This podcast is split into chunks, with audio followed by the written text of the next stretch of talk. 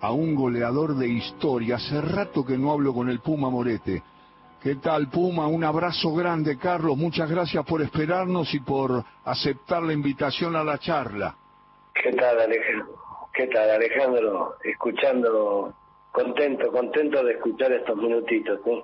Está, está en tu historia, Morete, está River, Independiente, eh, España, futbolísticamente, siempre con goles, pero también está Boca en un, en un tramo muy chico donde jugabas en un puesto donde no estabas cómodo, ¿no? Era sobre la punta derecha, ¿no? Yo cuando vuelvo de España eh, tenía la chance de, de Racing y Boca porque River en ese momento no no no no quiso porque lo tenía Kempes y había que poner una plata y la puso Boca. Cuando yo voy a Boca iban tres o cuatro fechas de campeonato y ya estaba armado de jugar con dos punteros y, Maradona y Biondisi por adentro. Así que cuando yo me daban chance era para jugar sobre todo por derecha o por izquierda, no en el puesto mío de, nueve clavado o, de nueve de punta como era yo. Pero bueno, el equipo estaba armado, yo acepté, trabajé para, para buscar chances, algunas chances las tuve, eh, no tuve continuidad, pero bueno, ese fue mi paso por boca, Alejandro. Es Carlos Morete que está charlando con nosotros. Empecé por ahí porque estábamos saludando y también lo hizo Morete a la gente de Boca en todo el país que está celebrando 116 años. En 1905, un 3 de abril, en eso que leí, la fundación mítica de, del libro de Martín Caparrós, Boquita, y todos los homenajes que se le hicieron desde la poesía. Pero metiéndome en tu historia, Carlos, cuando empezaste en fútbol, en, las inferiores, eh, ¿me podés hacer un recuento de los técnicos que tuviste a lo largo de la trayectoria? Porque fueron muchos, muy distintos, y me parece que algunos muy influyentes en tu carrera. Bueno, vos me estás hablando de, entrenadores de primera división, ¿verdad? Sí, sí, claro. Pero cuando entraste, ¿quién te recibió? ¿Dónde, ¿Dónde fuiste? ¿A cuál es tu primer club cuando eras pibito? Y yo era River. River empecé a los 13 años en la novena división, 13 para 14, y después a los 18 años eh, Ángela Bruna me hace debutar en la primera división en el año 70 y, ahí arranco con, con, el tema de entrenadores. Tuve cinco años en la primera de River eh, y después Ángel se va, vuelve en el 75 y salimos campeones después de 18 años. Y después eh, entrenadores, como decís vos, en el fútbol argentino, Nito Veira, Independiente, y Roberto Saporiti, que es un técnico excepcional, y lo tuve a, a don Miguel Muñoz en España, dos años en Las Palmas y, y el último año en Sevilla. Realmente son los tipos que me marcaron cosas, me marcaron cosas futbolísticas y cosas como si fueran padres, ¿no? Eh, entonces, eh, eso, eso lo tengo en el podio, digamos. Qué grande Carlos que hizo goles en todos lados. Su potencia, su oportunismo, su velocidad generaron goles en River, Talleres, Independiente, Argentinos. Eh, en Boca ya explicó lo que pasó y después en el fútbol español, ¿nos decís dos palabras de la sabiduría de Miguel Muñoz, ese técnico mitológico que nombraste y que lo tuviste en Las Palmas y en Sevilla, Morete? Porque, sí, el técnico de Miguel Muñoz era un técnico eh, muy parecido, pero a, la Bruna, a Nito Veiga y a Zaporito. Era un tipazo, era un... Yo tengo una anécdota eh, con Miguel Muñoz que vos la, vos la pasás a la época actual, eh, vos decís no puede ser. Eh, pues es que a mí nunca me gustó entrenar. Yo lo tuve dos años en Las Palmas a, don Miguel. Y yo los martes, los martes no me pega el peor día porque vos venís del día libre, así, salís, haces todas las cosas.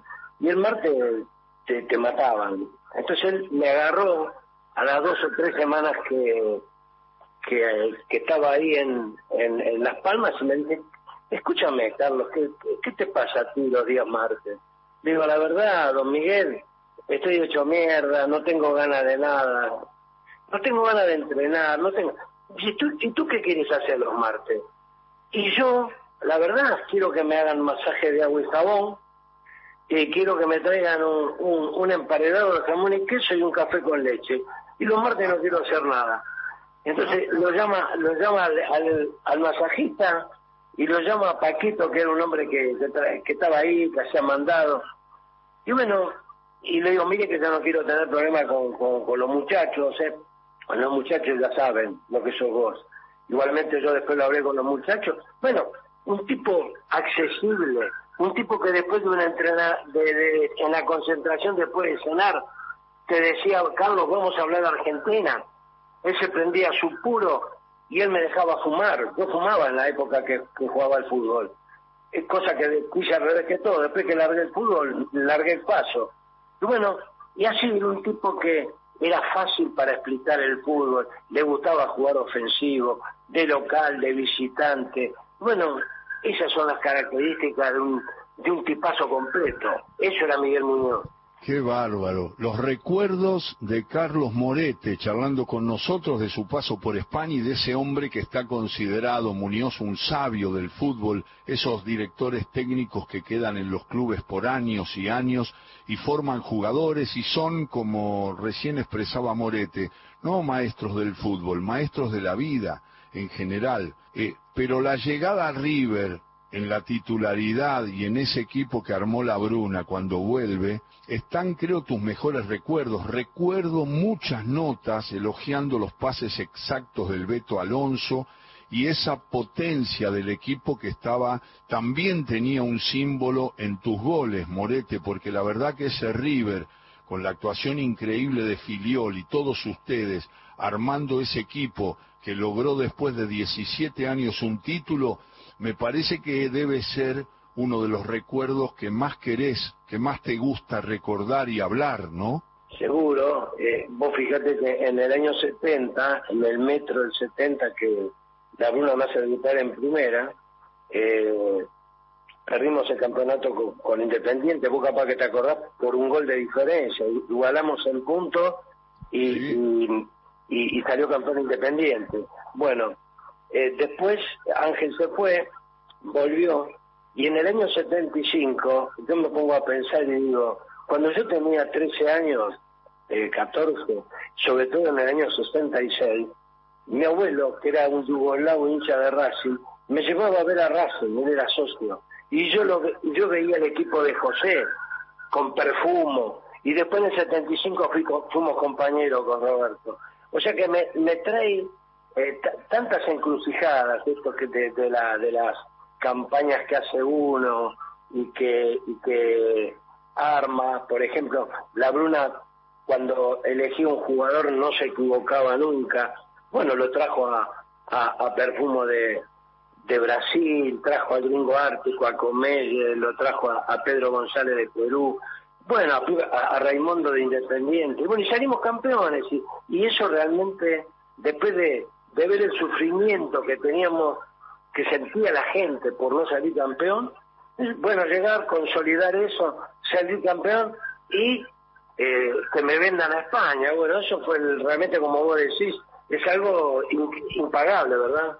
Son los recuerdos del Puma Morete, está hablando de River, y después la Bruna te lleva a un Talleres de Córdoba, que él ya había estado como entrenador, lo había mostrado, después vinieron entrenadores muy sabios, también vinculados a River, Pedernera, después vino el maestro Bravo, pero la Bruna pone un taller muy interesante y eso antes de ir a River, va a River, después va a Talleres y logra un equipo fantástico y te llevó de nuevo Puma y ahí metiste goles también. Mira, eh, en Talleres de Córdoba fue en, estadísticamente eh, el, el, mejor campeonato que jugué en mi vida, porque en, en 20 partidos hice 20 goles. Eh, así que eh, fue extraordinario. Y yo después de mi paso por Boca, también acá tengo una anécdota que, que yo no quería jugar más y, lo mandó a Talamonte a buscarme a, a Mar del Plata. Yo estaba en Mogote, en Punta Mogote de vacaciones. Y la Bruna, a buscar dos veces. Última vez me tiró el pasaje, el pasaje de avión ahí arriba de la mesa, en una carpa. Me dice, anda a hablar con Ángel. Y yo digo, sí, voy a ir a hablar con Ángel. Y bueno, cuando llegué al aeropuerto, eh, me chistan atrás de una columna. Yo tenía que ir al, al viejo Hotel Trillón y era Ángel, Ángel que estaba atrás, escondido detrás de una columna. Me dio un beso, un abrazo. Y bueno, y me dice que está, me llevó en el coche y le digo, Ángel, vamos para, vamos a hablar con Luchitelli, que era el presidente de Talleres, vamos a arreglo. Y, y, le digo, pero le voy a decir una cosa, era un miércoles creo, el campeonato empezaba el domingo, hace dos meses que no hago nada, yo necesito eh, entrenar. Me dice, vos vas a entrenar y vas a jugar. Digo, me van a putear, me van a putear a mí, lo van a putear a usted. Vos vas a agarrar ritmo jugando, vos no te preocupes. Vos sabés que vas a tener 90 minutos todos los partidos. Iban cuatro partidos, le querían matar. Bueno, hasta que empecé a meterla. Después metí 13 partidos seguidos goles y, en total de los 20 partidos 20 goles. Así que vos imaginate lo que fue eso y después pasó a Independiente, que ahí sí aparece River, ahí aparece River queriéndome, pero yo le di la palabra a Pedro Iso y fui a Independiente como corresponde, porque Iso me dijo, si vos te vas a River, yo no le vendo a Alzamendi a River, que, que el pase estaba prácticamente hecho, digo, no, yo le di la palabra a voy a Independiente. Y bueno, hice 20 goles más. En el año 82 hice 40 goles, gané el botín de oro, y en el 83 me llevo a Bilardo a la selección. Vos fíjate que de no querer jugar más a pasar eh, por un año histórico para mí, ¿no?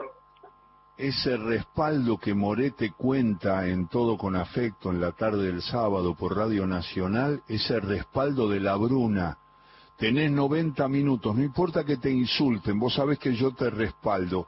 Esa es, cuando preguntan los más jóvenes, una de las características esenciales de la conducción de la Bruna, ese respaldo que sentía el jugador, esa complicidad con el entrenador, esa autoridad natural de la Bruna que había sido o es siempre un jugador histórico del fútbol argentino, ese respeto y esa manera de respaldar, me parece que ayudan mucho al jugador. Y cuando me preguntan algunos jóvenes y me dicen cómo era la Bruna, yo le digo, respaldaba a los jugadores y los jugadores se sentían seguros y respondían al más alto nivel. ¿Es así, Carlos?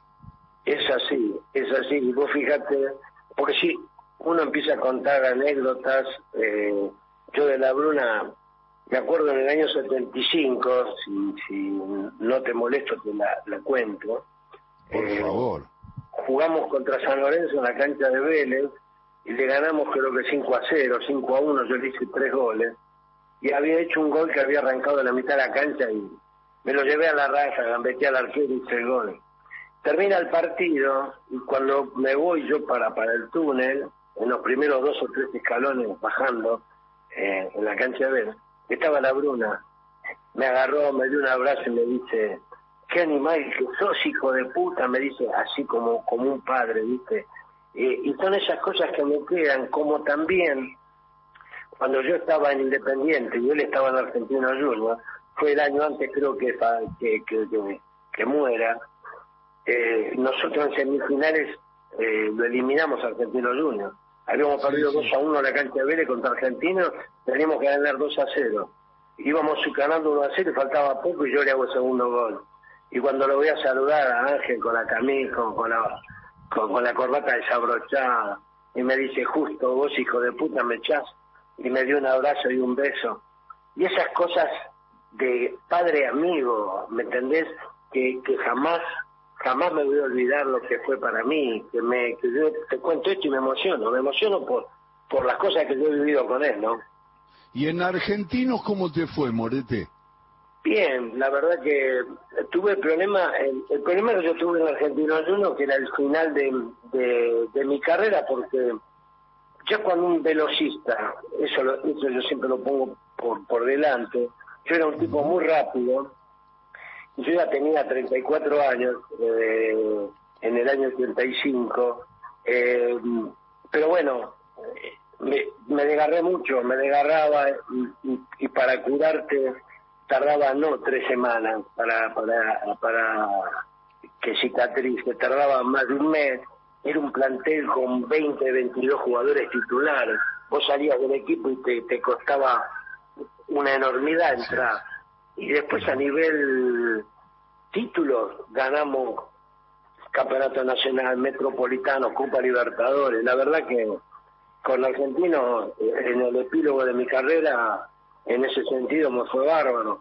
No, no, no jugué la cantidad de partidos que tenía que haber jugado por esto que te estoy diciendo, pero siempre tuve el respaldo de, los entrenadores y, de, y de haber participado en un plantel excepcional. Que a veces vos decís, ¿cómo se arman los planteles? Y vos no tenés respuesta que la respuesta sí es un entrenador que sabe elegir jugadores, que en ese momento los tenés a mano, que, que, tiene una edad que vos decís, bueno, me pueden durar un año, dos años. Eso es lo que pasaba en la década del 70 y del 80. Y Argentino Juniors logró eso. Logró tres años o cuatro años excepcionales que junto con, los con, con los jugadores grandes aparecieron los Borghi y un montón de pibes más, ¿no? Es la palabra de Carlos Morete recordando su paso por Argentinos. ¿Ahí te retirás, Puma? ¿Ahí en, en Argentinos termina tu carrera? Ahí, ahí terminó mi carrera. Recuerdo que eh, para el año para el año 86, a principio de año, agarra Zaporicho otra vez y me dice, Puma, quiero que siga, la nueve suya. Le digo, gracias, Roberto. Ya está, ya no... no no tengo más ganas de, andar sufriendo con el tema de los desgarros porque, Alejandro, yo no tuve una sola operación en mi vida. Yo tengo ni menisco, tengo todo. Lo único que tenía el tema muscular que, que, me, desgarraba y, bueno, y me costaba después volver y pelear eh, los puestos y toda la historia. dije, no, gracias Roberto, le agradezco. Y, y bueno, y ahí dije, basta, planté bandera y, y eso fue todo. Carlos, y estoy charlando con Morete, eh, si yo te digo infancia, fútbol, recuerdos, viste cuando te piden que no analices, sino que te aparezcan imágenes, en, en los comienzos, en esas eh, idas a la cancha de Racing o a ver a Racing, eh, lo que tenías de River, lo que veías en el fútbol cuando eras pibe, ¿Qué es la primera imagen que te aparece si digo fútbol infancia? ¿Te aparece un jugador, una cancha, eh, eh, un amigo, los viejos? ¿Qué es lo primero que te aparece, Morete? Me aparece, me aparece que yo vivía en Carapachay y tomaba el tren en Carapachay el ferrocarril Belgrano o en Munro. Y venía el Beto Alonso de los Polvorines, eh, un par de chicos ahí de Villadelina, subía yo, después subía a Quintabani, que, que jugó en la primera, que fue arquero. Bueno, juntamos y después bajamos en la estación balneario, que hoy tiene otro nombre, y íbamos caminando hasta arriba. Me, me acuerdo de cuando mi abuelo me llevaba a la cancha de Racing comer la, la pizza de cancha, ahí en las afueras. Parecen boludeces, pero esos son los recuerdos. Y después eh, jugar en las inferiores de River, bueno, era tratar de escalar, eh, lo mío era hacer goles, y tratar de, llegar a la primera de River, pero estas cositas así de, de ser amigos del pibe con, con el Beto Alonso y con los demás muchachos, eh, realmente es lo que me queda, ¿no? En tu puesto, Morete, la actualidad, el pasado, lo que proyectes, ¿Tenés algún, alguna preferencia, alguna admiración particular o me, me podés nombrar unos cuantos centrodelanteros? Yo, yo, te digo, Alejandro, el, ídolo mío, eh, el tipo que respeté, el tipo que miré siempre fue Luis Artime. Luis Artime, padre, para mí fue el 9-9 eh, real de área, rebotero, anticipador equipo que te exige lo que no tienen los defensores, que es al primer palo, jugar en el área chica. Y después, a nivel mundial, eh, yo, por ejemplo, admiré mucho a Santillana, el número 9 del Real Madrid, porque lo que saltaba, lo que saltaba, y no era un tipo muy alto, Santillana era extraordinario. Y después, el mejor jugador del mundo que, que vi, que inclusive tengo la camiseta del último partido que jugó en el Barcelona, con la cinta de capitán, porque jugamos la final de la Copa del Rey, Las Palmas con, con el Barcelona en el Madrid, en la cancha del Real Madrid que perdimos 3-1, fue Johan Cruyff. Yo en mi vida, en mi vida vi un jugador de esos quilates y, bueno, y lo tengo ahí arriba de todo, ¿no? Qué bárbaro.